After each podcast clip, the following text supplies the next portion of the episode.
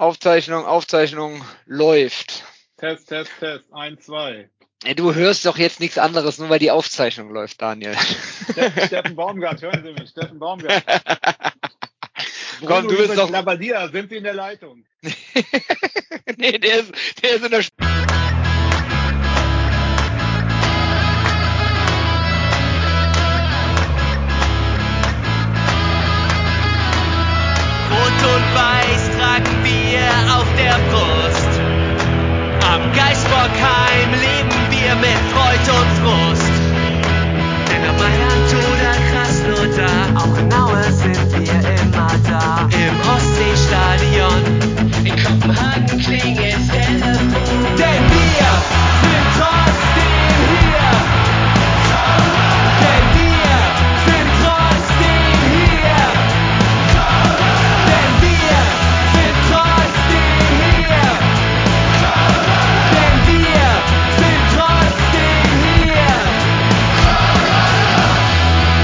Hamburg und Hattingen rufen niemanden.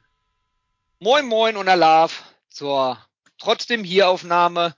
Wir nehmen auf heute am 5.12.22. Mitten in der Winterpause, aber Fußball wird trotzdem gespielt. Ja, ihr habt schon gehört, Moin Moin und Alaf. Äh, das heißt, ich durfte heute anmoderieren. Das hat auch seine Gründe, denn der KY Lennep, der bereitet sich gerade seelisch und moralisch auf die Ferien vor und ist deswegen heute verhindert. Der Ruhrpott-Tennis ist im Rahmen seiner Bewährung auf einem Anti-Aggressionsseminar und hat da heute den Schwerpunkt gewaltfreie Kommunikation. Ähm, sein Coach hat gebeten, dass wir nur die härtesten Fälle dahin schicken. Und deswegen äh, haben wir den Ruhrpott-Tennis dorthin geschickt. Sein Coach ist kein anderer als der FCHH. Ja, deswegen sind wir heute hier nur zu zweit aus dem trotzdem hier Team. Ich bin froh, dass der Daniel mit dabei ist. Hallo Daniel, das alte Land ruft Kölle. Ja, Köln, Sülz grüßt. Wunderschönen guten Abend. Schön, dass wir es geschafft haben. Schön, dass du es geschafft hast. Liebe Grüße an alle anderen, die irgendwo sind jetzt. Ja, schön, dass du da bist. Ich habe es gerade gesagt. Wir haben aus dem trotzdem hier Team sind wir heute nur zu zweit, aber wir haben einen sehr tollen Gast, wie ich finde, heute hier bei uns. Ähm, ja, gemäß der Heldensage des heiligen Ewald hat die Herrenmannschaft 1998 99 gegen die Damenmannschaft des Vereins von unserem Gast bereits verloren. Was daran wahr ist oder nicht wahr ist, kann ich nicht sagen, weil es ja eine Sage ist. Was ich aber weiß, ist, dass die FC Frauen dort gestern verloren haben. Ich bin ganz froh, dass wir heute den Lukas gewinnen konnten. Der Lukas ist vom 1912 der SV Meppen Fan Podcast und bei Twitter bekannt als SV Meppen Podcast. Hallo Lukas, schön, dass du da bist. Ja, moin moin ihr zwei. Bei Moin Moin habe ich, als du dich äh, so vorgestellt hast, da habe ich mich gleich äh, warm äh, angenommen gefühlt quasi. Das ist ja hier unsere Standardbegrüßung im Emsland. ja, Emsland, ja. ich wohne im alten Land. Insofern ja. Bin, bin, sag ich mal, ne? sind, sind wir beide näher, näher zusammen, Lukas, als äh, zumindest geografisch näher zusammen als Daniel. Lukas, erzähl doch mal okay. ein bisschen was über dich. Über, über dich, über deinen Verein. Wie bist du zum Podcasten gekommen? Ja, zum Podcasten bin ich gekommen oder sind wir gekommen, Tobi und ich. Wir machen den Podcast zu zweit und äh, quasi mit dem, mit dem Aufstieg in die dritte Liga der Männer. Da ging es dann los, dass wir gesagt haben, wir haben vorher noch so einen Podcast so ein bisschen über Computer- und Videospiele so gemacht und über Filme. Dann haben wir mal gesagt, wo Aufstieg war, es war auch direkt nach der Meisterfeier quasi, das hört man der Folge auch noch so ein bisschen an. ähm, die, äh, ja, da haben wir gesagt, dann sprechen wir auch mal über unseren Herzensverein. Als vom Mappen-Fan bin ich quasi schon, ja, seit ich zum ersten Mal Fußball geguckt habe. Äh, mein Elternhaus ist quasi quasi neben dem Stadion. Und halt öfter mal mitgenommen zu in der zweiten Liga noch damals. Äh, und am Anfang eher Becher sammeln und irgendwann dann auch mal mit Verstand Fußball geguckt. Und ja, ich würde jetzt mal sagen, so es gab auch mal eine Zeit, wo es dann weniger Fußball war. Nach dem Abstieg, dann Regionalliga, Oberliga, Insolvenz, also der Verein hat schon viel mitgemacht, aber ja, in letzter Zeit geht es wieder mehr bergauf, bin es auch schon, weiß ich nicht, seit 2017 aufgestiegen. Und äh, ja, auch die Jahre davor schon immer wieder bei den Heimspielen dabei gewesen. Und ja, jetzt eigentlich auch bei jedem Heimspiel auf jeden Fall, auch bei den, bei den Frauen. Ähm, öfter auch mal bei der U23, die in der Landesliga kickt. Mal so was SV Meppen so hergibt, da bin ich eigentlich wohl dabei. Und auswärts, wenn es nicht zu weit weg ist, sagen wir mal. Ja, das heißt, du warst gestern auch einer von den bummelig 1100 Zuschauern im Stadion, ja. die das Spiel gesehen haben. Genau, ja. War ja das, das letzte Heimspiel dieses Jahr für unsere Frauen jetzt mal zu einem kleineren, eigentlich lockeren Sieg nach Wolfsburg. Und, ähm, ja, ich meine, das leichteste Spiel des Jahres. Das, äh ja, ja, genau. Also da sind die drei Punkte bestimmt schon fest eingeplant. nee, weiß man ja, na, weiß ja jeder. Dass das ja, wenn nicht gegen Wolfsburg, gegen wen dann? Also. Ja, absolut. eben. Also, noch ungeschlagener Tabellenführer, das wollen wir doch mal ändern. Naja, mal gucken. genau, Frankfurt, Frankfurt hat ja auch jetzt nach, äh, nachdem der FC ja verloren hat, hat Frankfurt ja auch seine erste Saisonniederlage äh, äh, ähm, da äh, äh, bekommen, ne? Durch genau. Wolfsburg. Also haben ordentlich die Mütze bekommen, ne? Genau, 5 zu 0. Das äh, war schon eine Machtdemonstration, wie man immer so schön sagt. Ja. Aber gut, mal gucken. Wenn wir da nicht, ja, wenn wir da nicht 5-0 vom Platz gehen, bin ich schon sehr zufrieden.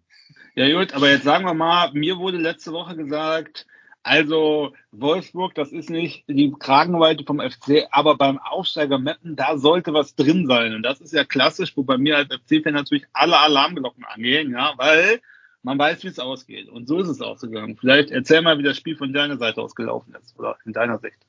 Ja, äh, ja, ich, äh, wir sind ja zu Hause so ein bisschen eine Macht in Anführungsstrichen. Wir haben zwar zwei Heimspiele schon verloren gegen Freiburg und Hoffenheim, aber äh, sonst gegen ähm, Turbine Potsdam, gegen Werder Bremen und jetzt auch äh, gegen euch quasi haben wir dann ähm, zu Null Siege geholt.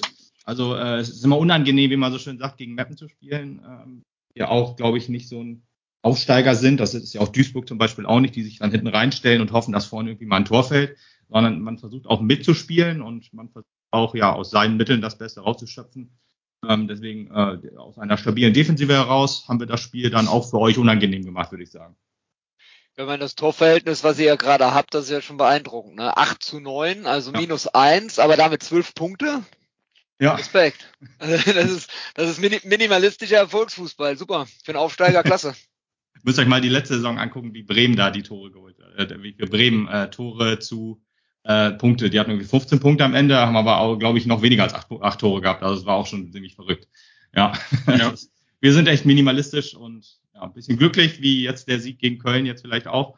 Ähm, aber ja, eigentlich ist unser Prunkstück wirklich so die Defensive. Das ist ja auch der drittbeste Wert der Liga ähm, nach, nach äh, Wolfsburg und ähm, Bayern, glaube ich, dann, genau, dann kommt, dann kommt tatsächlich schon wir. Damit hat vor der Saison natürlich auch niemand gerechnet. Ich in meinen kühlsten Träumen auch nicht. Aber ja, es läuft gerade einfach, wie man Ja, wenn, wenn es äh, der Erfolg gibt, recht, ne? Und wieso als Aufsteiger muss man nicht das Spiel machen? Das ist halt, das ist halt äh, überall im Fußball so, bei den Männern, bei den Frauen, bei der Jugend. Äh, wenn du, wenn du von unten hochkommst, geht es erstmal darum, hinten sicher zu stehen und die Sicherheit dann an den Rest der Mannschaft weiterzugeben. Ähm, das Spiel ist jetzt 1 zu 0 für euch ausgegangen durch ein spätes Tor. Es gab vorher zwei, drei entscheidende Situationen. Ähm, ob die jetzt spielentscheidend sind oder waren oder nicht, das sei mal dahingestellt. Aber da gab es ja einen sehr kuriosen Platzverweis. Ähm, ich muss gestehen, ich habe äh, lediglich die Zusammenfassung gesehen und die Zusammenfassung von Magenta TV war jetzt nicht so überragend, dass ich genau sehen konnte, was da passiert ist. Kannst du da irgendwie so zwei, drei Worte zu verlieren, wie du den, den, den, den Platzverweis äh, gegen den ersten FC Köln gesehen hast? Ja, äh, war auch ähm, im Stadion sehr irritierend. Ich habe im ersten Moment gedacht, dass, also es gab ja, es war ein Foulspiel für Meppen gepfiffen worden und die gelb-rote Karte resultierte dann daraus, dass äh, unsere Spielerin Athanasia Moraitu den äh, quasi einen schnellen Freischuss wollte. Und dann hat sich aber eine Köln-Spielerin davor gestellt quasi genau, und hat dann eine gelbe Karte gekriegt. Ja, richtig, ja. genau. Ja, ein sehr schwieriger Name. Ja, ich glaube, ich habe ihn auch falsch ausgesprochen, aber egal. Kufka habe ich mir aufgeschrieben, ja. Aber wie man ihn ausspricht, keine Ahnung. Ja, aber dann, genau, kriegt sie gelbe Karte dafür. Äh, und im Stadion hat man sich gedacht, äh, okay, gelbe Karte wegen, wegen Spielverzögerung, total in Ordnung. Und dann gab es auf einmal gelb-rot. Im Stadion konnte man halt nicht genau sehen, für wen das jetzt war. Ich, ich habe jetzt einfach vermutet, alles klar, irgendeine Spielerin hat jetzt gemeckert und hat sich hat deswegen eine gelb-rote Karte gekriegt. Äh, aber nee, es war dann die gleiche Spielerin, weil die, die Schiedsrichterin hat dann nochmal auf ihren Zettel geguckt und gesehen, oh, die habe ich in der ersten Halbzeit ja schon mal verwarnt und ja, muss ich sie jetzt runterwerfen. wollte ja, sie, glaube ich, nicht, aber war dann oder musste dann konsequent sein, weil sie hat ja zweimal gelb gegeben, also in Konsequenz sogar dreimal theoretisch. Sie hat nämlich einmal gelb gegeben, die war weggesteckt und dann nochmal gelb-rot gegeben, war, sah sehr witzig aus.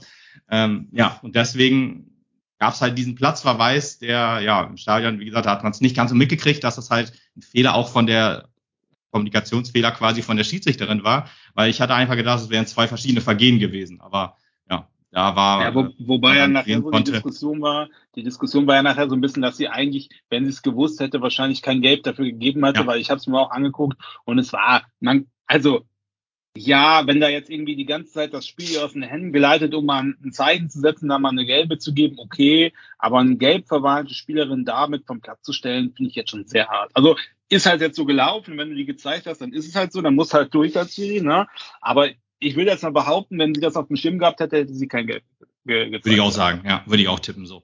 Ich musste da die ganze Zeit an Dennis Altekin denken beim Spiel Dortmund gegen Gladbach ähm, wo der dann dem Dortmunder wegen Abwinken auch eine gelbe Karte gezeigt hat und dann gelb-rot irgendwie nach 20. Minute oder so. Habe ich auch sofort dran gedacht, so total ungeschickt, so das Spiel, so entscheidender Spiel einzugreifen. Äh, aber ich musste da, so, als ich das dann gesehen habe, warum es dann, warum es dann gelb-rot gab, äh, habe ich dann gedacht, hm, wie, daran erinnert bekommen. Und in der dritten Liga gab es das auch schon mal irgendwie, dass einer Schwalbe, ich weiß aber jetzt nicht mehr welches Spiel, er hat eine äh, Schwalb, hat dann gelb gekriegt und dann kam der Schiri nochmal wieder das war auch, also keine klare Schwalbe, das war eher so eine Kantschwalbe, wenn ich es noch richtig in Erinnerung habe. Dann hat er gelb gegeben und ist dann auch zurückgegangen und hat ihm dann nochmal gelb-rot gegeben. Also, hm, ich glaube, ja, wie, wie du sagst, oh, wenn ich gewusst hätte, das ist ähnlich wie beim Torjubel Trikot ausziehen und gleichzeitig ja. auf den Zaun klettern, ne? Das ist dann auch so zwei, beides mal. Oder, oder noch besser, der, der Videoassistent kassiert das Tor ein und dann hast du Trikot schon ausgezogen, fliegst trotzdem vom Platz.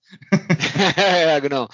Ähm, an der Stelle vielleicht auch die, ich weiß nicht, wer von euch, ich habe es nur in groben Zügen gehört, äh, der Sascha Klasse, FC-Trainer, hat ähm, sehr deutliches Interview gegeben. Ähm, ich darf zitieren, er hat die Schiedsrichterin als Vollkatastrophe bezeichnet, hat gesagt, dass er sich immer wieder, dass sie sich immer wieder von dem, von dem vierten Offiziellen oder der vierten Offiziellen immer wieder alles hat vorsagen lassen. Und äh, wenn er auf der einen Seite wegen Spielverzögerung eine gelbe und daraus resultierende gelb-rote Karte zieht, muss sie das auch zwangsläufig auf der anderen Seite so machen. Ist da irgendwie im Stadion irgendwie sowas rübergekommen, dass die Schiedsrichterin allgemein sehr unsicher war oder ähm, wie hast du das gesehen, Lukas? Also die, das mit der vierten Offiziellen, das, das äh, kann man natürlich dann nicht sehen, weil das Stadion ist genau auf der anderen Seite von den Trainerbänken. Ähm, also die Tribüne, wo, wo die, die offen ist, bei uns im Stadion sind nur zwei Tribünen offen. Das ist die Süd, die Steh, der Stehrang auf der Süd, Südtribüne und dann halt die ja, neue Tribüne in Anführungsstrichen, die ist äh, ja dann gegenüber von den Trainerbänken.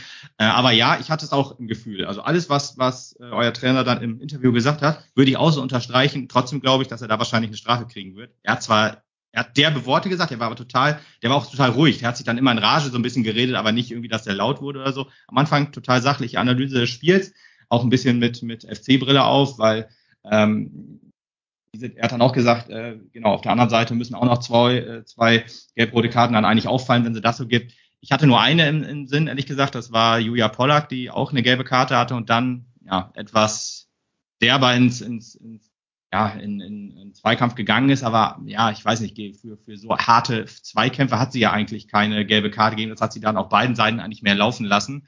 Ähm, von daher war das halt eher unglücklich. Und ich fand aber auch, dass das Spiel dann ein bisschen entgleitet ist und auch der Elfmeter wäre wahrscheinlich nicht gegeben worden, meiner, meiner, meinem Empfinden nach, wenn es nicht vorher schon diese Fehlentscheidung für pro, äh, pro Mappen gegeben hätte. Also ich fand den Elfmeter auch, also kann man geben, aber da war schon ja. sehr viel Glück dabei. Ne? Also ich habe mir das auch ein paar Mal angeguckt, das war also wirklich, ja, mit gutem Willen, aber ich sag mal, da hätte sich auch keiner beschweren dürfen, wenn da nichts gekommen wäre. Ne? Nee, genau. Weil ich fand immer noch, wenn ich da so, es kann auch Schauspielerei gewesen sein, aber man sieht auch so ein bisschen, dass, dass äh, Sarah Schulte, unsere Innenverteidigerin, dass die halt, ja, oder dass die Spielerin von Köln, die auf den Fuß getreten ist, zumindest äh, hat, äh, hoppelt sie auf dem einen Fuß halt so ein bisschen rum. Deswegen weiß ich nicht, ob das halt, ja, vielleicht so, so ein ja, kann Elfmeter ist genau das richtige Wort wahrscheinlich, aber halt beide gehen so ein bisschen in den Zweikampf rein und dann musst du eigentlich, kannst du eigentlich keinen Foul geben, wenn das halt, oder keinen Elfmeter geben. Vor allen Dingen, wenn du vorher auch, na gut, ich meine, ja, ein bisschen kleinig hat sie gepfiffen, wenn man mal, wenn man mal ehrlich ist. Ähm, aber trotzdem kann man da eigentlich in der Situation keinen Elfmeter geben. Aber ausgleichende Gerechtigkeit in dem Sinne war ja, also rote Karte ich, und Elfmeter. Als ich die Bilder gesehen habe, habe ich mir auch gedacht gehabt, das hier ist ja so Konzessionsentscheidung.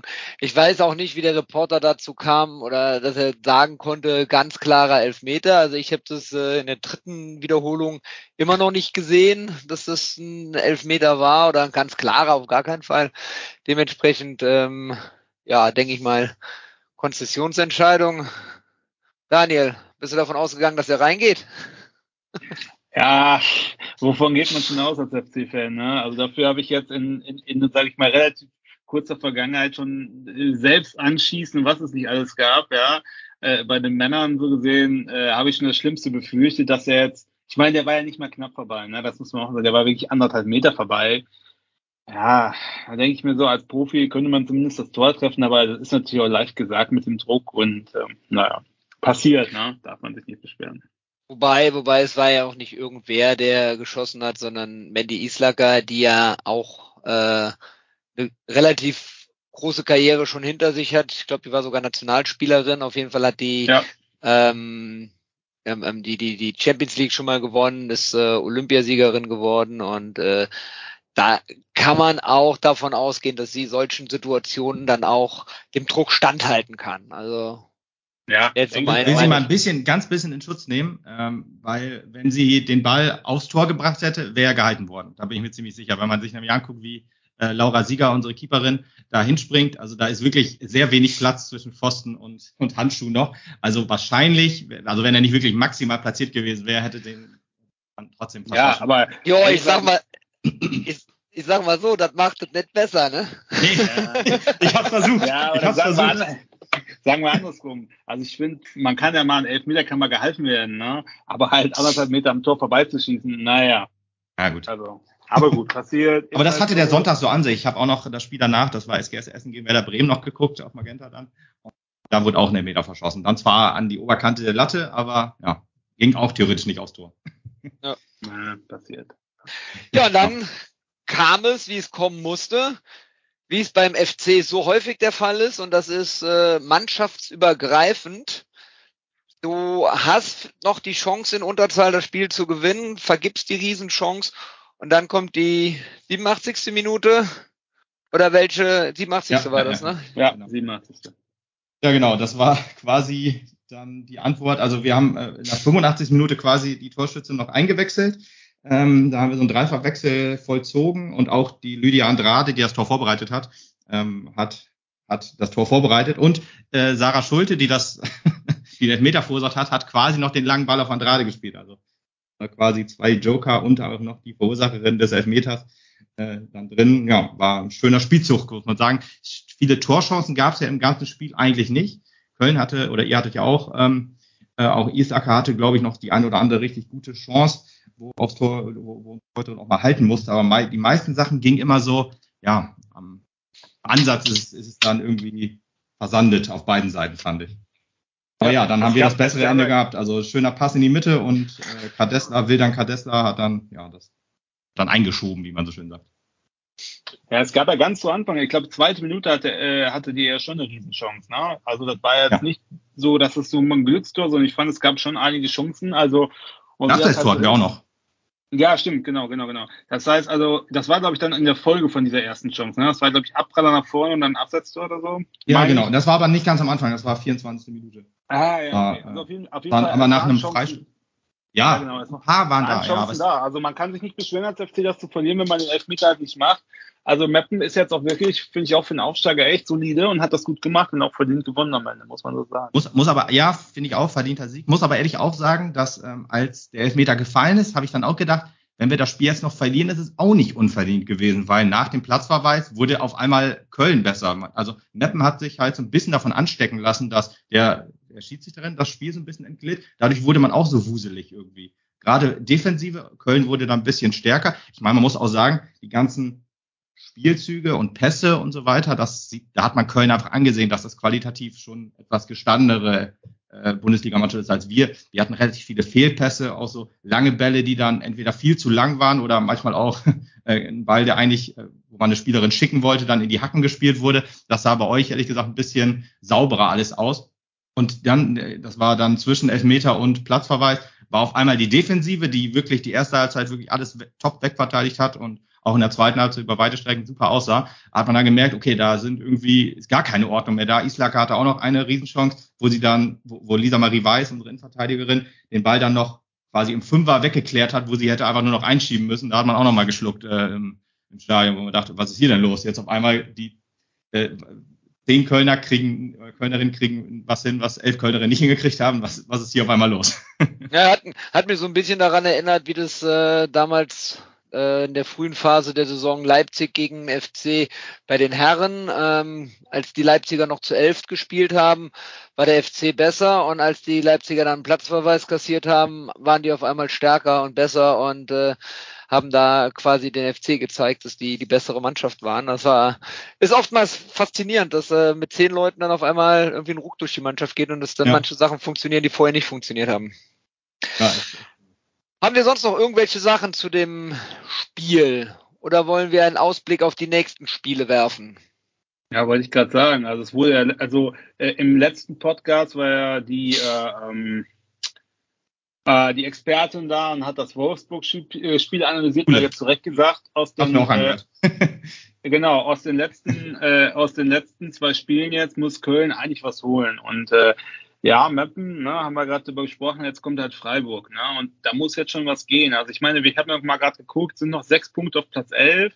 Nichtsdestotrotz, also man muss ja nicht am Abgrund balancieren. Ne? Also ich fände schon gut, wenn da mindestens ein Punkt rauskäme, ne, gegen Freiburg. Heimspiel, Samstag, äh, äh Sonntag, äh, 13 Uhr, da müsste eigentlich was gehen, ne.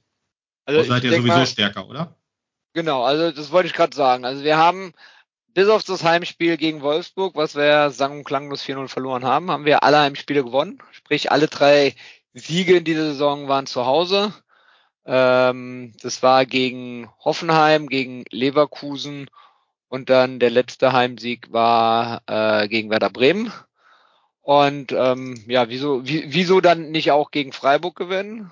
Ähm, obwohl die Freiburger meines Erachtens nach eine sehr gute Serie spielen.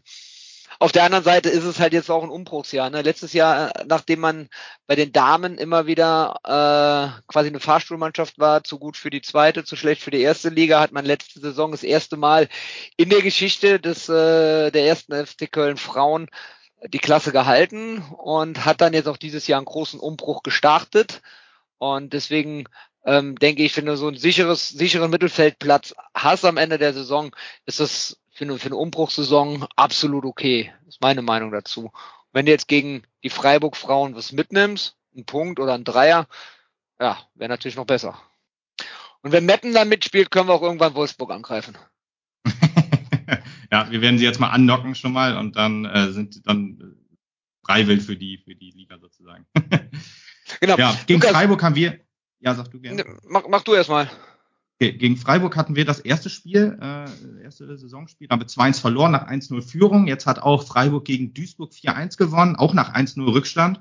Also die sind äh, echt nicht ohne. Ich, äh, ein bisschen graue Maus in Anführungsstrichen, weil die sind, glaube ich, immer so Platz 5, Platz 6 oder so. Das ist äh, in der 12er äh, Liga ja genau das, Mittelfeld. Da bist du ja, es gibt ja dann nur die ersten drei Plätze, die was bedeuten in Anführungsstrichen und halt die ja. Abstiegsplätze.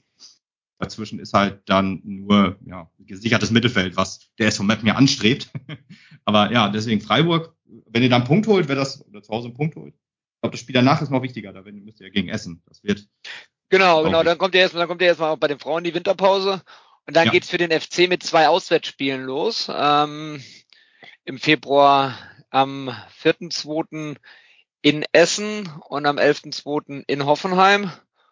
Und dann kommt am 1.3. der Pokalkracher überhaupt, äh, VfL Wolfsburg. Und da der wird übrigens erstmal erstmals auf Sky gezeigt, ne, als Einzelspiel und äh, mit einem Pipapo, ne? Und Echt? als Konferenz. Ja, ja, habe ich heute gelesen. Das ist das erste Mal, dass Sky als Live-Spiel das zeigt in der Option Einzelspiel und Konferenz, ne? Wow. Ja, ja finde ich auch. Das Sky hat sich ja irgendwie Rechte gesichert für den DFB-Pokal und da habe ich dann auch gedacht, jo geil, dann zeigen sie vielleicht auch mal, also Meppen hat ja gegen Freiburg gespielt, aber da war nichts an Übertragung im Achtelfinale. Also irgendwie so ganz wollen sie anscheinend doch noch nicht oder können noch nicht. Also weiß ich nicht ganz genau warum, weil es gibt der DFB-Homepage meistens immer zu den, zu den, oder immer eigentlich zu den DFB-Pokalspielen Highlights. Also mhm. dann heißt da ist ja irgendwie eine Kamera, dann lass die doch einfach laufen, aber naja.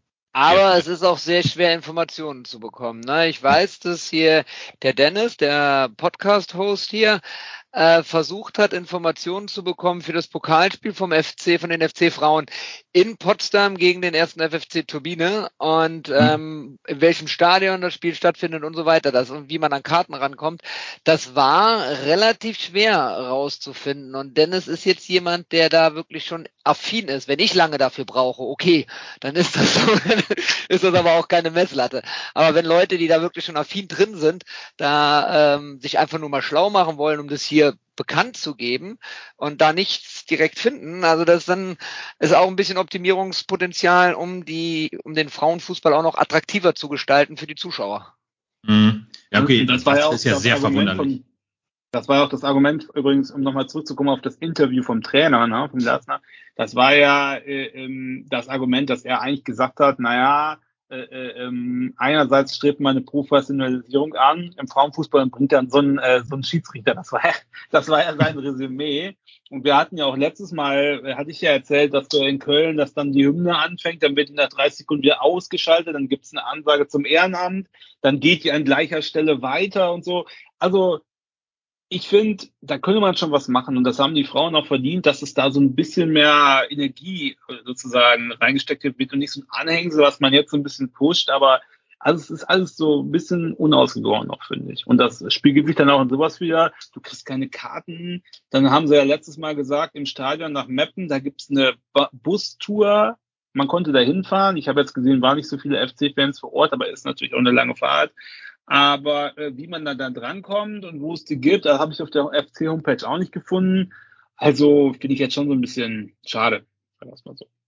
Ja, ich, da, Ja. da fällt mir auch ein, als wir äh, dann sozusagen die Spielerinnen feiern wollten, dann haben sie aber auch bei uns im Stadion volle Pulle We Are the Champions gespielt. Denke ich mir auch so, ey, das kannst du dann auch eben noch fünf Minuten lassen und dann kann man doch wenigstens auch noch ein paar Fangesänge von den Rängen anstimmen. Das haben wir dann versucht auch, aber ging halt auch so bisschen unter. Die Spielerinnen haben wohl mitgemacht, aber ja, dann kam er die ganze Zeit dazwischen durch, volle Pulle aus allen Rohren sozusagen Are the Champions. Denke ich mir auch so, Alter, muss nicht sein. Aber ja, ist halt irgendwie, das würde bei den Männern nie vorkommen. Da lässt man die Ja, Mannschaft halt zu den, zu den, zu dem Fanblock, äh, lässt sich dann abfeiern bei einem Sieg. Dann vielleicht fühlt man danach noch irgendwie Musik. Aber na gut, Frauenfußball ist ja, ich denke mir dann immer so, da haben wir auch noch, äh, habe ich auch noch mit äh, Tobi drüber gesprochen im Stadion, ist halt irgendwie auch alles noch so familiär sozusagen. Also da bist du dann halt mit deinen Kindern da und dann ist das halt auch noch so ein Ding. Deswegen waren, glaube ich, auch, Meppen hat auch noch so auch viel Werbung gemacht für das Spiel jetzt, äh, hatte eigentlich so Mission 2022, also über 2000 Zuschauer. Äh, Zuschauer und Zuschauerinnen wollte man ins Stadion bekommen, aber ja, dann geht halt so 13 Uhr ist dann auch so eine Mittags Mittagessenzeit, dann denkt man sich, Ja. bei, bei zwei Grad gehe ich jetzt doch nicht ins Stadion mit allem Mann sozusagen. Ja, ist schade irgendwie, aber ja, da hat äh, auch was Fankultur angeht, muss halt, muss man da auch noch ein bisschen wachsen im Frauenfußball, glaube ich. Ich fände Ja, es auch aber- grundsätzlich gut, ich fände es auch grundsätzlich gut, sorry, wenn das äh, wie bei Bremen, die auf deinem Stadion gespielt haben, wo irgendwie 15.000, 18.000 wären, äh, wenn man das einfach öfters machen würde, auch dass der FC, also ich meine jetzt in der Pause, ne, weil im, sonst ist es ja mal, haben wir schon mal besprochen, mal so ärgerlich, ich würde da wohl öfters mal hingehen, aber es ist immer parallel mit den Heimspielen vom FC, ist halt total bescheuert, weil man kann es nicht schaffen, ne, beide Spiele zu sehen. So, da geht, dann gehe ich halt ins Stadion, ne, also ins, ins äh, Müngersdorfer Stadion. So, aber äh, warum kann man in so einer Zeit nicht mal den Frauen also auch als als Herr Goodie hört sich jetzt so so überheblich an oder so, aber so als Motivation für die Fans auch, dass man mal im großen Stadion spielt. Dann kommen halt nur 3000 Leute, ist doch egal. Aber ich glaube, wenn man da Werbung macht ist und die Preise sind gering, viele wollen auch einfach mal ins Stadion gehen und finden es ein geiler Event, weißt du so. Also ich verstehe nicht, warum man das nicht nutzt bei den größeren Vereinen. Ja, sehe ich auch so. Also da hat man als Mapner ein bisschen Glück, ähm, weil wir haben quasi nur ein Stadion, was Drittliga-tauglich ist. Also das teilen sich dann Männer und Frauen. Deswegen kann das äh, parallel dann Gott sei Dank dann nicht laufen. Das, das heißt dann immer, wenn die Männer Samstag spielen, dann spielen die Frauen halt Freitag oder Sonntag. Aber gut, Samstagspiele sind ja sowieso nicht so viele. Ne? Ja, deswegen da hat man dann Glück in dem Sinne. Das war aber letzte Saison, als wir in der zweiten Liga gespielt haben, da haben wir noch ein äh, anderes äh, Stadion, Waldstadion. Und äh, da war das halt mal so. Und die spielen ja auch um 11 Uhr dann, ey, das ist echt voll schwierig dann. Dann spielen die Männer um drei, äh, um 13 Uhr und oder um 14 Uhr wird ja auch schon knapp dann. Und die, die Frauen spielen um 11, äh, halt direkt äh, ins Auto und wieder zurück quasi. Das, äh, Na, vielleicht Ja. haben wir jetzt ja die Chance durch den neuen TV-Vertrag, der da abgeschlossen wurde, ab der nächsten Saison auch, ähm, dass da ein bisschen mehr Professionalität reinkommt kommt und dass die, dass die äh, Frauen die Bühne bekommen, die sie auch verdient haben, weil sehr ansehnlich ist der Sport auf jeden Fall. Sehr spannend ist er und ich finde, die erste Liga hat in den letzten zwei, drei Jahren echt an, an, an Potenzial und an Qualität gewonnen. Ja, absolut. Ja. ja. Qualität gewonnen hat die U21 des ersten FC Köln leider nicht in dieser Saison. Wir machen jetzt mal einen Sprung zur zweiten Mannschaft des ersten FC Köln. Und äh, Lukas, ich bin sehr froh, dass, dass du im Vorfeld oder im Vorgespräch auch gesagt hast, dass du auch gerne mit dabei bleibst, dass du auch da ähm, vielleicht mit äh, paar Parallelen auch äh, deine Meinung mit äh, reinspielen lässt. Die zweite ich bin jetzt Mannschaft, mal böse und sag, ich muss mich nächste Saison wahrscheinlich auch mit Regionalliga Fußball anfreunden, weil Männer läuft in der dritten Liga überhaupt nicht Aber es wären ja dann unterschiedliche Regionalligen. Ja, Nord, natürlich, genau. Ja, genau, genau. ja, die zweite Mannschaft des ersten FC Köln hat am äh, Wochenende eine ganz bittere Pleite bekommen. 5 zu 0 in Gelsenkirchen gegen die Zweitvertretung von Schalke 04 verloren. Daniel, was sähst du? Ja, also es ist ja ganz gut gestartet, aber es ist natürlich jetzt schon eine beachtliche Negativserie. Da haben wir vorhin noch drüber gesprochen. Ich glaube, viermal unentschieden, neun Spiele ohne Sieg. Da ist schon eine Bank. Also da muss man sich schon mal fragen, ob der Trainer da, der, sag ich mal, zu Anfang noch fest im Sattel saß, ob das noch der richtige Mann ist. Also irgendwie habe ich das Gefühl, irgendwas stimmt nicht. Ich weiß nicht, ob es in der Mannschaft nicht stimmt, ob es vom Trainerteam nicht stimmt, aber schwierig, schwierig. Ja, also es ist so, dass äh, neun Spiele in Folge ohne Niederlage, äh, ohne Sieg. Ähm, vor dem Spiel gegen Schalke hat man gesagt gehabt, ja, wir sind ja jetzt vier Spiele ohne Niederlage, waren vier Unentschieden. Gegen Strahlen, Stadtderby gegen Fortuna Köln, gegen Lippstadt und gegen Rödinghausen jeweils unentschieden gespielt. Ähm, und dann jetzt der Sieg, das ist dann halt dieser psychologische äh, Effekt, der Sieg von Schalke dann oder die Niederlage vom FC, der dann dazu geführt hat, dass man jetzt sagt, okay, äh, erfolglose Spiele, das, was man vorher gehofft hat, wenn wir jetzt mal ein Spiel gewinnen, dass wir dann sagen können, wir sind jetzt so und so lange ohne Niederlage. Ähm, der FC ist abgerutscht in der Tabelle, jetzt mittlerweile auf Platz 15. Das ist der erste Abstiegsplatz. Und ähm, das Gefährliche an der ganzen Sache ist halt, dass man sich auch schon in der Rückrunde befindet. Ne? Es ist jetzt nicht so, dass mit der Winterpause die Hinserie erst endet, sondern dass man sich da schon in der Rückrunde befindet und äh, auf dem Abstiegsplatz steht. Ähm, ja, und Absteigen aus der Regionalliga West in eine Verbandsliga für eine Zweitvertretung einer Bundesligamannschaft, das könnte fatale Folgen haben. Ich finde. Ja, das ist natürlich das Problem der Nachwuchsförderung, äh, wird dann natürlich schwierig. Da kommen wir nachher später, wo sie den Club hinentwickeln wollen. Na, äh, und äh, oder wie sie zukünftig planen, Spieler zu akquirieren. Und wenn du dann äh, da aus der Regionalliga absteigst, das wäre natürlich ein schwerer Schlag, ne? Ja, definitiv. Äh, du kriegst ja. muss man sagen, nächstes Spiel, ganz kurz noch, nächstes Spiel gegen Kahn Marienborn. Äh, äh, fünfter Platz, na, das ist jetzt kein Selbstläufer. Das ist zwar ein Heimspiel, aber also da muss man eigentlich gewinnen, ne? Sind die nie Aufsteiger ja. auch? Ich kann sagen, die sind Aufsteiger, da müsst ihr aufpassen. Ja. okay, äh, Lukas. Kann, kann ich auch noch mal kurz reingrätschen, was, was so. Natürlich, ähm, was, natürlich.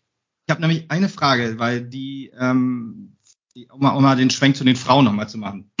Ja. Da hört man nämlich immer, dass da so die, die Trainingsbedingungen und so, was so Professionalisierung auch des, des Umfeldes und so, dass da eine, ihr habt ja eine ähm, Spielerin von Potsdam verpflichtet, heißt Selina, Ser Selina Sergi, glaube ich. Ja. Äh, die habt ihr verpflichtet und äh, die hat sich dann auch, ich glaube, die hatte auch noch einen Kreuzbandriss quasi, hat, hat, äh, hat dann aber auch gesagt, die hat sich dann für Köln entschieden, weil da halt die Frauen den gleichen Kraftraum nehmen können, auch wie die Männer zum Beispiel jetzt. Und das ist halt alles ein anderer Standard als bei anderen Frauen, auch bei Potsdam zum Beispiel. Aber dann wundert mich das so ein bisschen, dass dann die, wie ist das denn bei der, bei der U23 oder bei der U21 oder bei Köln 2 dann, U23, weiß ich nicht genau, was es ist. Ist das da noch so krass anders? Ist das da noch ich weiß separat nicht, also zum es liegt, es liegt an meiner Joggingstrecke. Ich laufe da quasi jeden Tag vorbei. Und das ist ja das Geistblockheim, was also quasi das noch das äh, Headquarter sozusagen ist, das Hauptquartier. Und da drin sind einige Trainingsplätze. Und da spielt eigentlich die Herrenmannschaft trainiert auf dem einen Platz und auf dem anderen die Frauenmannschaft und halt auch die äh, U-Mannschaften halt alle. Und ähm, das ist zwar alles relativ klar, da gibt es eine lange Diskussion über einen Ausbau und wenn ja, wohin und am gleichen Standort, das mal außen vor. Aber wenn man jetzt mal von dem ausgeht, was äh, da ist, habe ich jetzt meine Information, dass man jetzt in den letzten Jahren versucht hat, dass man sagt, okay, man will eigentlich alle Mannschaften da im gleichen Level äh, äh trainieren lassen, also auch die Frauen, wie gesagt, gleicher Kraftraum.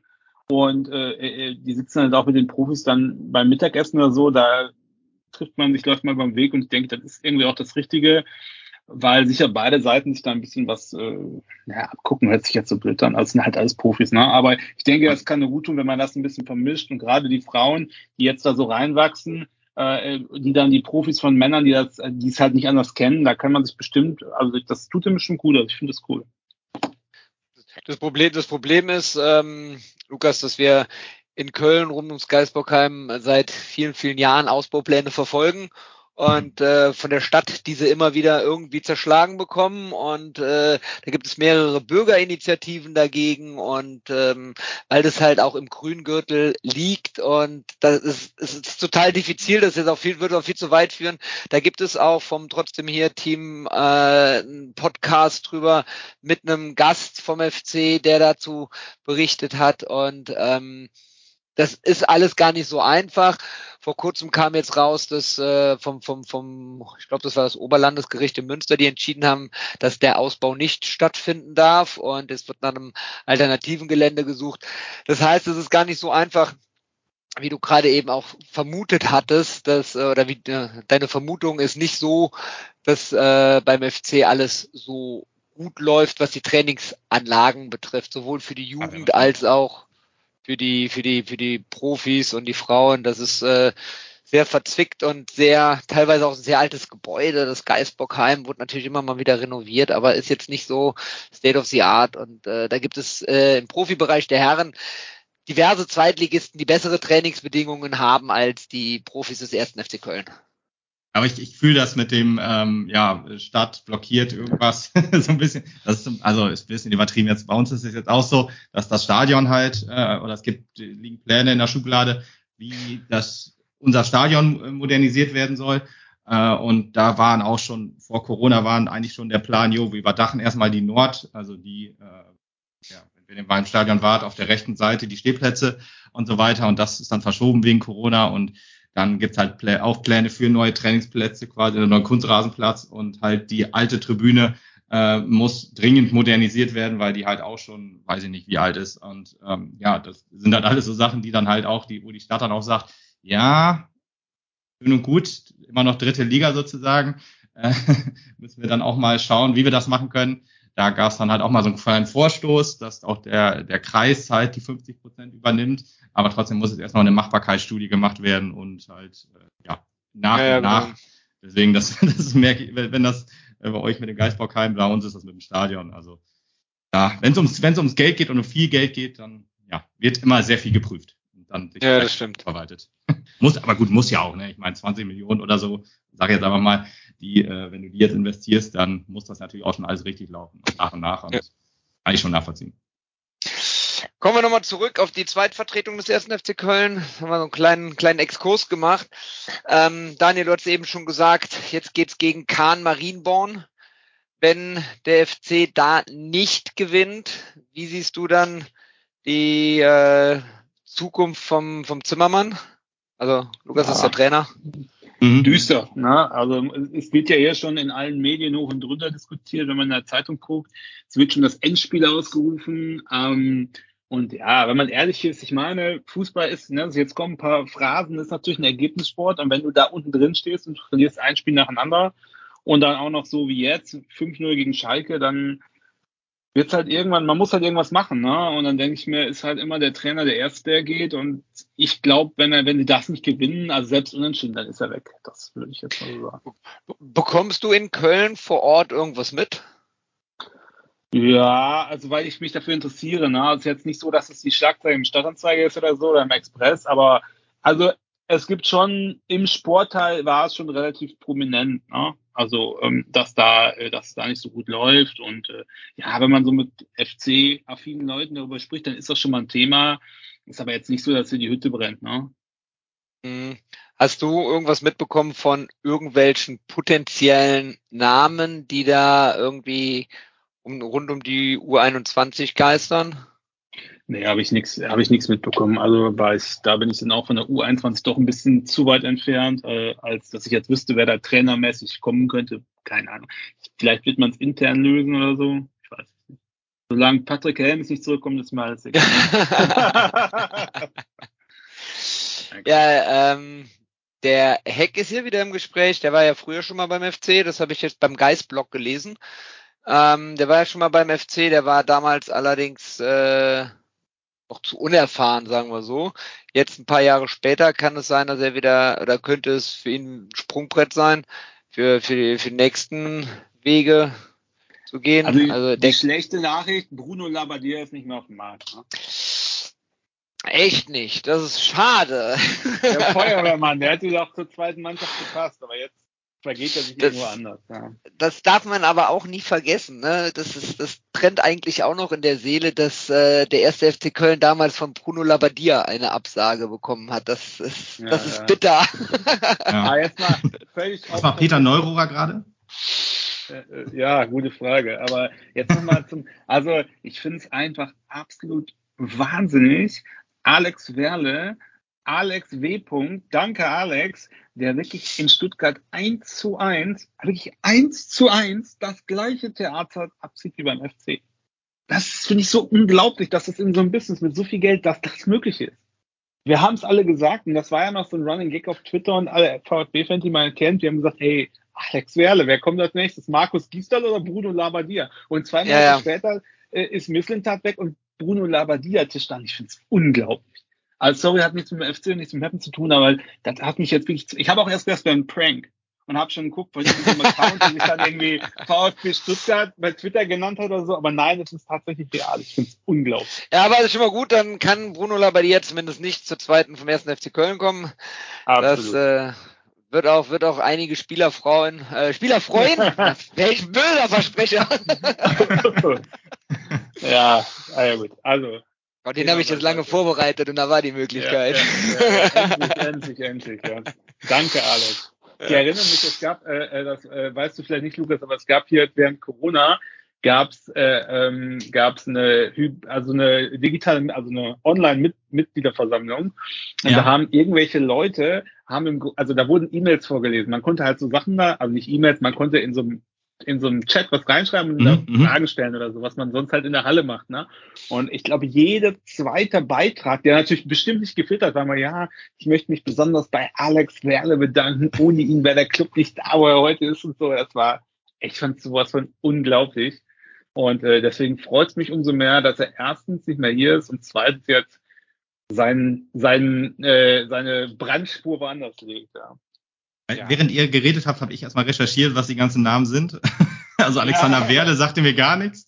Äh, ah, ja, aber als du dann, als du dann Lavadia und Gisto gesagt hast, da habe ich dann gedacht, jo, alles klar, das ist dann wahrscheinlich Manager, Sportchef und so. Zum VfB hat er erstmal irgendwelche Leute installiert an allen vorbei, hat dann Misslintat, der fand ich doch relativ erfolgreich war in den letzten Jahren, äh, äh, zum Abschied äh, sozusagen äh, äh, gedrängt will man ja fast sagen, und in einem Handsprech Bruno Labbadia als neuen Trainer geholt. Ich finde es einfach. Äh, das ist so, wie Elon Musk das ja auch gemacht hat bei Twitter. Ja, ja, Vorstand, ja, ja, ja. Vorstand entlassen und seine Kumpels alle reingesetzt. Ja, so macht man ja, das. Ja, ja, ja, sehr gut. Einfach sehr gut. Netzwerke müssen funktionieren. So, genau. Gut, aber kommen wir nochmal auf meine Ausgangsfrage zurück. Ähm, Labadia wird es nicht werden, aber vielleicht schafft der FC die Wende. Was meinst du? Also du hast eben gesagt gehabt, die Luft wird dünn. Was würdest du machen, wenn du Entscheidungsmöglichkeiten hättest, Daniel? Der FC verliert jetzt oder gewinnt nicht gegen Kahn Marienborn, dann ist Winterpause. Würdest du nach dem Winter mit einem oder nach der Winterpause mit einem neuen Trainer starten oder würdest du sagen, ja. okay, also ich glaube, das ist jetzt so in Köpfen drin, diese Negativspirale, wie damals auch in der Abstiegssaison oder in der ne, Relegationssaison, wo dann Gisdol kam. Äh, ähm, es ist am Ende äh, ähm, es ist, glaube ich, jetzt der richtige Zeitpunkt, wenn das jetzt nicht klappt, zu sagen, okay, alle haben das Beste versucht, es hat nicht funktioniert. Wir haben jetzt eine Winterpause, da kann jemand Neues kommen und kann nochmal einen neuen Impuls setzen. Die können das auch eintrainieren. Das ist nicht so, wenn du in der Rückrunde bist, also nach der Winterpause, dann ist schon wieder das erste Spiel verloren, so ungefähr. Ne? Also dann, und dann kommt jemand Neues und der hat dann keine Vorbereitung. Und also Ich meine, wenn dann jetzt. Also wenn das jetzt nichts wird, dann muss, muss da gewechselt werden. Zumal meine Meinung ist ja noch dazu, dass die sehr, sehr, sehr klamme Situation rund um den ersten FC Köln dazu führen wird, dass die Zweitvertretung keine neuen Spieler kaufen äh, oder verpflichten kann. Ähm, ja. Das bisschen Geld, was man hat, das muss man irgendwie zusammenhalten, um irgendwas für die erste Mannschaft machen zu können, wenn da Not am Mann ist, insbesondere oder weil da Not am Mann ist, insbesondere vorne. Und dementsprechend, wenn man ein Signal setzen kann, und deswegen bin ich da auch komplett bei dir, Daniel, bei deiner Aussage, wenn du jetzt nicht gegen Kahn Marienborn gewinnst, musst du ein Signal setzen und musst die Winterpause mit einem neuen Trainer äh, nutzen, um da vielleicht noch mal ein bisschen Ruhe reinzubekommen, dass du auf jeden Fall, auf jeden Fall in der Klasse bleibst, weil ansonsten wird's äh, ganz schwer. Ähm, der Klassenerhalt ist hier genauso wichtig wie bei den Profis. Ähm, weil ich glaube auch in der in der Klasse drunter, da sind auch einige Hochkaräter, also ein direkter Wiederaufstieg ist auch nicht direkt, ist auch nicht gegeben. Ne? Also das, das ist auch wieder harte Arbeit. Ja, ja genau. Sehe ich genauso. Und es würde natürlich auch nicht reinpassen in äh, die Philosophie, die Christian Keller jetzt etablieren will. Äh, Christian Keller hat gesagt, der FC will eine Spielphilosophie entwickeln, von der Jugend bis hoch zu den Profis, ähm, dass man eine Spielphilosophie durch alle Altersklassen hat. Finde ich einen sehr interessanten Ansatz. Ähm, Daniel, Lukas, wie seht ihr sowas? Ich muss da gleich als erstes an so einen Browserhersteller denken oder an Manchester City oder sowas. Und da denke ich mir dann, äh, schrillen gleich mal Alarmglocken, aber ich meine, die sind ja leider relativ erfolgreich mit ihrem System, wenn das halt gelebt wird und wenn das halt guter Fußball ist. Wenn, ich frage mich dann immer wieder, dann musst du ja dann auch schon sehr, sehr früh aussortieren und sagen, ja, wir wollen jetzt zum Beispiel Pressing-Fußball ohne Ende spielen. Dann brauche ich halt schon in der E-Jugend oder so, guck dann da schon, okay, das ist mit der, mit dem Spielermaterial machbar oder Spielerinnenmaterial, je nachdem, äh, oder nicht. Also weiß ich nicht, ob das schon so früh gemacht wird oder, aber klingt erstmal spannend eigentlich. Also laut, laut äh, einschlägiger Kölner Boulevardpresse ähm, ist es wohl so auch angedacht, dass ähm, natürlich bei den ganz Kleinen, bei den Bambinis, U8, U7 und so weiter, dass man da dann auch schon in leichten Zügen mit anfängt, aber von Jahrgang zu Jahrgang äh, das Ganze natürlich dann ein bisschen mehr intensiviert. Also dass du bei der F-Jugend, mein Sohn spielt selber in der F-Jugend, äh, da, da, da, da wirfst du einen Ball in die Mitte und alle rennen hinterher. Das ist, das ist eine andere Art des Pressings, was die spielen. ähm, ja, genau.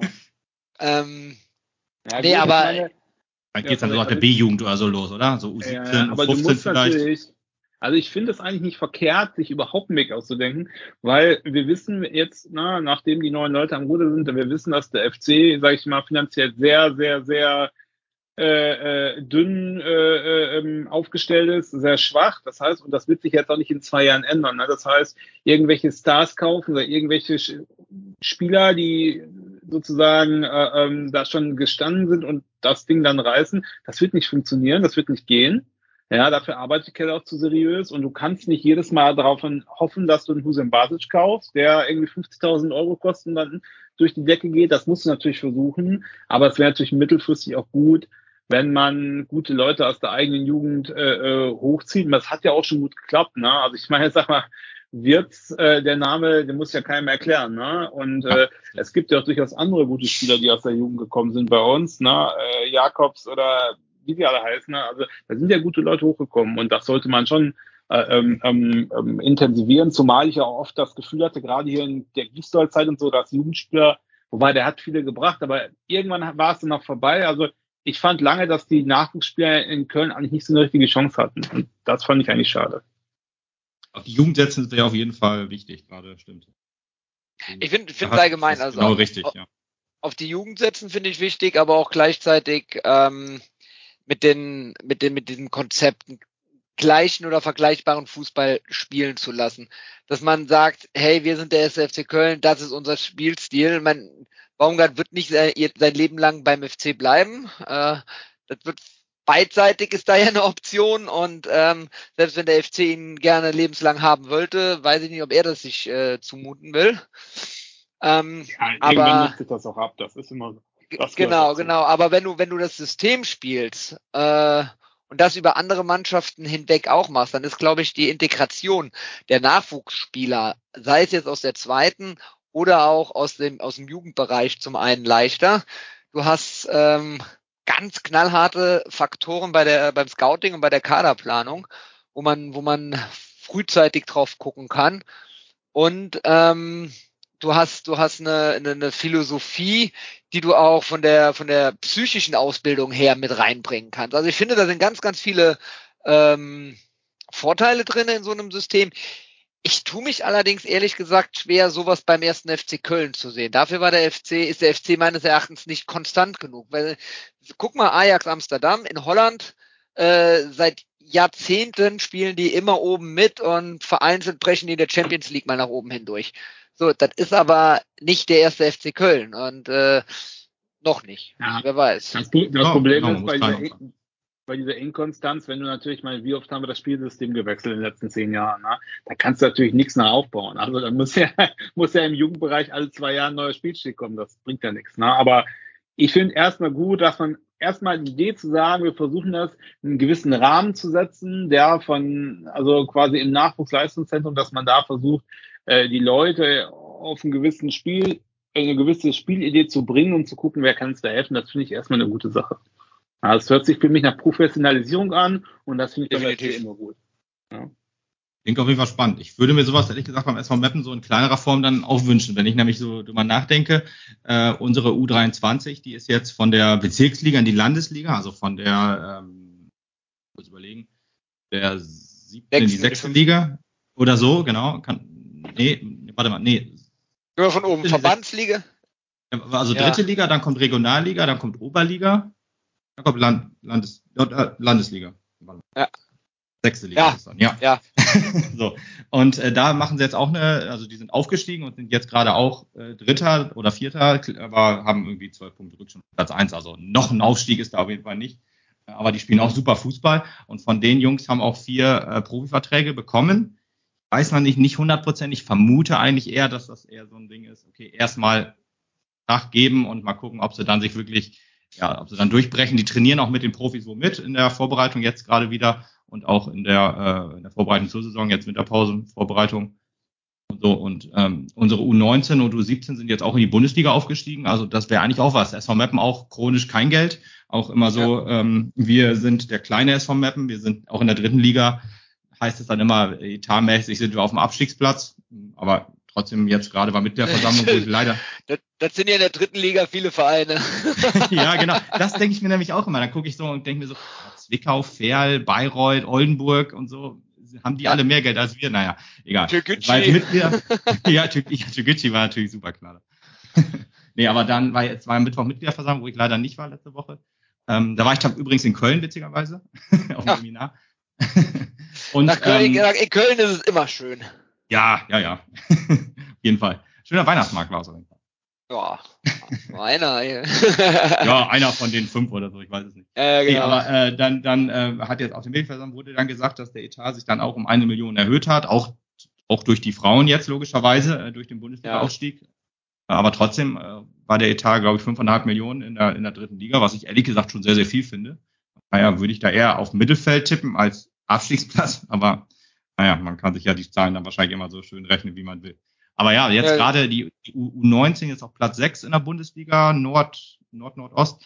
Äh, die U17 etwas auf dem Abstiegsplatz, aber trotzdem, das sind alles, auch die, die U20 spielt in der Regionalliga, also der Frauen, die U20 ja. B-Juniorinnen spielen, glaube ich, in der zweithöchsten Liga. Also die Jugendarbeit in Mappen, jetzt ist auch gerade das Jugendleistungszentrum zum Nachwuchsleistungszentrum befördert worden. Also Ach super, habt ihr, habt ihr die Auflagen erfüllt? Ja, haben wir jetzt endlich nicht aufgefüllt. Äh, ja, herzlichen Glückwunsch. Das ist der erste, ein erster richtig großer Schritt, um die Jugend ja. wirklich ranzuführen, wenn du, wenn du die Lizenz fürs Nachwuchsleistungszentrum hast. Ja, früher war es nämlich immer so, äh, dann hast du einen guten im Jugendleistungszentrum und dann kam Schalke an, weil wir haben eine Kooperation mit Schalke, wo ich mich immer frage, was ist eine Kooperation? Schalke kommt hier hin und sagt, den, den, den will ich. Und du, wann, wann so, so. mit dir, wer, wer mit Schalke zusammenarbeitet?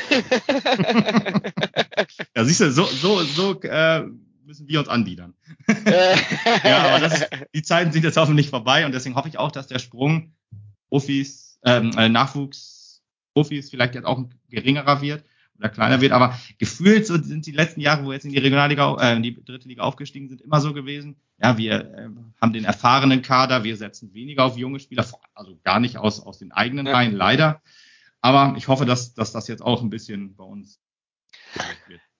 Aber das heißt, das heißt, wenn ich, wenn ich das so, so zwischen den Zeilen lese oder höre, habt ihr auch das, was der Christian Keller beim FC etablieren will, so eine einheitliche Spielphilosophie, wenn die Mannschaften miteinander trainieren, ist es auch schon so in ersten, in ersten Schritten bei euch auch sichtbar? Also äh, wenn ich jetzt so unsere, unsere dritte Liga Männer angucke, frage ich mich, ob die überhaupt eine Spielphilosophie haben.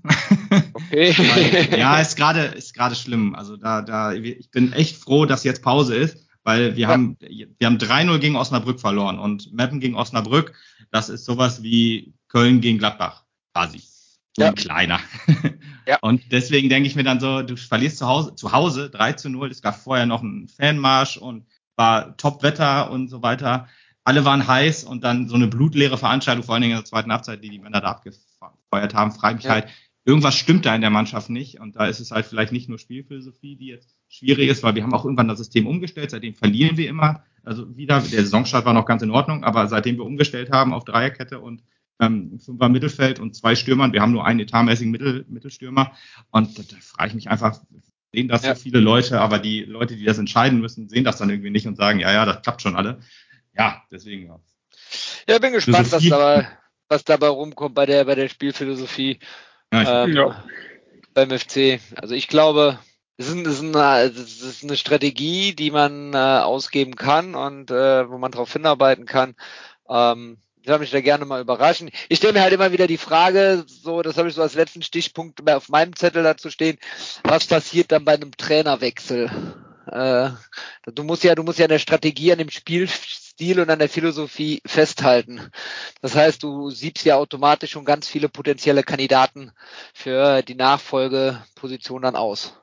Ja, das, das meinte ich ja vorhin, dass äh, wenn du die letzten zehn Jahre zurückguckst, na, wer da alles in Köln trainiert und wieder gespielt wurde oder eher nicht gespielt wurde größtenteils, ja, ja. Äh, ähm, da ist natürlich, äh, ähm, wie will man dann einheitlichen Spielstil in der Jugend? Da müsstest du ja alle zwei Jahre den Spielstil in der Jugend umwerfen. Das wird nicht funktionieren. Ne? Aber also ich sag mal ein grobes, die werden natürlich auch wahrscheinlich nicht eins zu eins das kopieren. Deswegen denke ich mir, äh, ähm, am Ende ein bisschen eine Professionalisierung kann nicht schaden und ich glaube auch am Ende nicht, dass die Trainerauswahl äh, äh, nach der Ausrichtung des Jugendzentrums gestattet wird. Also da bin ja, okay. ich ja noch gute Hoffnung. Habt ihr sonst noch irgendwelche Anmerkungen zu der Philosophie von Herrn Keller? Ansonsten ja, hatten wir ein paar Mal. Kommen ja, kommen, kommen ja neue, dauernd neue Namen fliegen durch den Raum, ne? Die eventuell im Winter geholt werden könnten. Ja, da, da bin ich jetzt gar nicht dabei, dann gebe ich dir jetzt das Wort. Oh Gott, ey, jetzt habe ich was gesagt. Also, äh, ich, ich wollte ich wollt jetzt auf die Jugend eingehen und äh, ja, geh mal auf die Jugend ein, ich gucke nach, was es gibt. Also, also, also, also, ansonsten warten wir damit einfach bis zur nächsten Aufnahme, bis unsere geballte Fachkompetenz wieder mit dabei ist. Also Und kennt jemand, habt ihr schon mal gehört, kleines Quiz, habt ihr schon mal Dennis Undach gehört? Ähm, Dennis ja. Undach, der spielt auch in England, ne? Genau. Angeblich, also am Rande auch mal irgendwie mitbekommen, ja. Ja, ja angeblich ist jetzt, äh, äh habe ich heute gelesen, äh, ist der FC und auch Schalke an ihm dran. Okay. Also Galatasaray ist an ihm dran. Ja, ja, wir werden mal sehen. Also, dass er bei uns gespielt hat mal, das wisst ihr ja natürlich, ne? Also. aber, aber, das ist ja super. Ich habe nur gelesen, dass der FC wahrscheinlich nicht so eine aussichtsreiche Position hat, also Journalismus am Limit, weil der hat nämlich mal in irgendeinem äh, Interview gesagt, dass er immer schon Schalke-Fan war und er wird auch in der zweiten ja. Liga dahin gehen. Deswegen wird er jetzt ja. mit Schalke. Also schauen wir mal. Der ist ja von Meppen nach Belgien gegangen, ist dann genau. in Belgien in der zweiten Liga aufgestiegen, ist dann in Anführungsstrichen Meister geworden, aber hat dann in den Playoffs, haben sie dann verloren, ist dann nach Brighton gegangen, weil der Besitzer von den belgischen Clubs, Royal Union St. Gulio, gegen die hat Union, ähm, Union Berlin auch gespielt, äh, der Besitzer sitzt auch im Vorstand von, von ähm, Brighton Hove Albion, dann ist er da irgendwie hinverkauft worden, kommt er jetzt aber nicht so zum Zug, hat glaube ich einen Assist und genau, nur Kurzeinsätze. Nur genau. acht Kurzeinsätze, genau. Ich hatte, ich hatte nur ähm, Galatasaray gelesen, aber dass der auch nach Deutschland wieder zurückkommen sollte, das ist natürlich ja, angeblich dann, lieber, dann lieber Köln als Schalke auf jeden Fall. Ja, ja. Schauen wir mal. Aber ich habe das gerade als Witz aufgefasst. Ich bin gerade echt überrascht, dass der wirklich mal beim Meppen war. Ja, ich, deswegen. Ja, passt ja, ich super. Geballte Fachkompetenz, da können wir nicht Sehr gut. Sehr gut. Nee, können wir Der hat bei uns, der hat bei uns in der dritten Ligasaison, da waren wir auch richtig gut, da waren wir zum Zeitpunkt, würde ich sagen, die best, spielerisch beste Drittligamannschaft. Äh, er hat bei uns, äh, glaube ich, 21 Tore und 19 Assists gemacht oder so. Äh, Und dann in Belgien hat er direkt weitergeballert, also gar keine Anlaufschwierigkeiten. Deswegen habe ich auch gedacht, der geht nach England und da geht's einfach so weiter. Also. Ja. aber gut, die Ja, League ist dann natürlich noch ein etwas größerer Ja, ja. Schritt. Ja, das war. Daniel, welchen Namen hast du denn noch gerade in der Kürze der Zeit ergoogelt? Das war's jetzt auch schon, das habe ich Okay. heute gelesen. Es gibt ja noch hier, wer ist der, Dursun? Äh, ich- der ist ja auch Ja. im Gespräch. Aber ja. Da, äh, da würde ich wirklich gerne das, äh, den Dursun, der, von dem ist Reik ja so begeistert, äh, da soll er, darf er sich dann, Reik, liebe Genau. Grüße, da darfst Da du dich ich dann auch für die nächste Aufnahme drauf vorbereiten. Ja, es ist ja noch was hin. Das Transferfenster macht ersten ersten auf, ne? Also Ja, genau. wird natürlich noch diverse Säue werden durchs Dorf, Dorf gejagt, würde ich mal sagen. Also so gesehen, schauen wir mal. Mal, da müsst ihr euch drum bemühen. Also da würde ich sagen, wenn es nur ein Neuzugang ist, dann holt ihn. Ja. Weil der kann alles. Der kann gute Pässe spielen, der, der macht, der, der ist torgefährlich, der macht super Schnittstellenpässe, der kann den Ball, also gut, äh, den Ball verteilen. Das ist wirklich so ein kompletter Spieler. Das der haben wir alles. Wir brauchen, wir brauchen einen Knipser. Ja, kann er auch. Wie gesagt, 21 Tore. Das waren Ja, ja, also Äh, klingt schon gut, ja. Klingt gut. Wir werden sehen. Gut. Wir werden an dich denken, wenn er zu Ja. Schalke geht. ja, genau.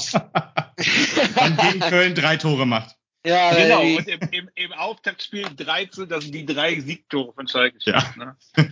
ja, ja. Gut, an dieser Stelle, ähm, Schalke hatten wir ja eben bei der zweiten Mannschaft intensiv. Kommen wir doch einfach mal noch ganz, ganz zum Abschluss äh, zu den Jugendmannschaften vom 1. FC Köln. Die U19 hat mit 1 zu 0 gegen Preußen Münster gewonnen. Und die U17 hat das Derby mit 6 zu 2 gegen unsere Nachbarn aus Ostholland gewonnen. Ähm, Yusufa Niang hat da ein ich sage jetzt mal drei Tore geschossen. Ich weiß nicht, ob es ein Hattrick war, aber er hat auf jeden Fall drei Tore geschossen. Ähm, die anderen Tore haben von der Hitz, Miucevic und, oh Gott, Grüß, ja, Krüfzow. Ich hoffe, ich habe es richtig ausgesprochen. Ich glaube nicht. Geschossen. Ähm, Derby-Sieg 6 zu 2. Und ähm, leider zum Derby-Sieg hat es nicht geklappt. Äh, nee, es war ja kein Derby. Es war ein Nachbarschaftsduell. Aber Benno Schmitz kann mit seinem Tor äh, trotzdem noch als Gewinner vom Platz gehen, denn er ist zum Tor des Monats nominiert worden. Hast du das Tor gesehen, Lukas? Nein, ich habe jetzt gerade erstmal nachgeguckt, äh, wie er dann so Wer, steht ben, in der. wer, ben, wer Benno Liga. Schmitz ist. Ja, genau. Kölsche Nee. Cafu. Ben, ben, Benno Schmitz ist der Kölsche Cafu und ist der beste Rechtsverteidiger der Liga. Und er hat ein, ein grandioses Tor im Nachbarschaftsduell gegen Leverkusen geschossen. Ich glaube, es war sein erstes Profitor, zumindest für den FC. Und ich ähm, glaube, das zweite insgesamt oder so. Und ähm, es war echt großartig und es ist auch total verdient in die Auswahl des Tor des Monats reingerutscht.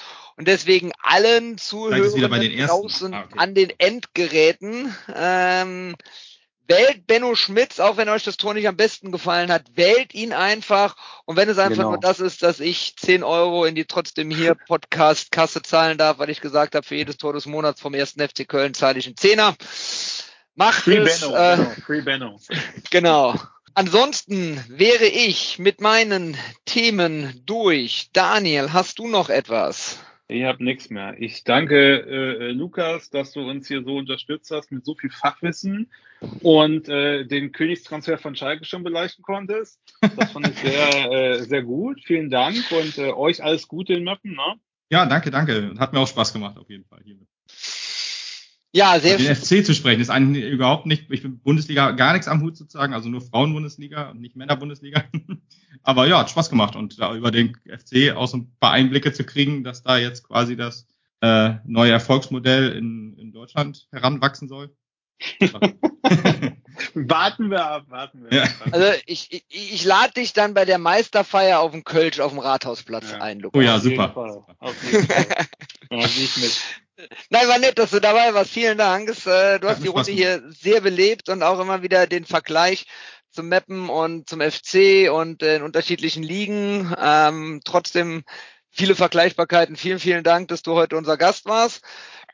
Du Ja. bist der Lukas vom 1912, der SV Meppen Podcast und bei Twitter bekannt unter SV, at SV Meppen Podcast.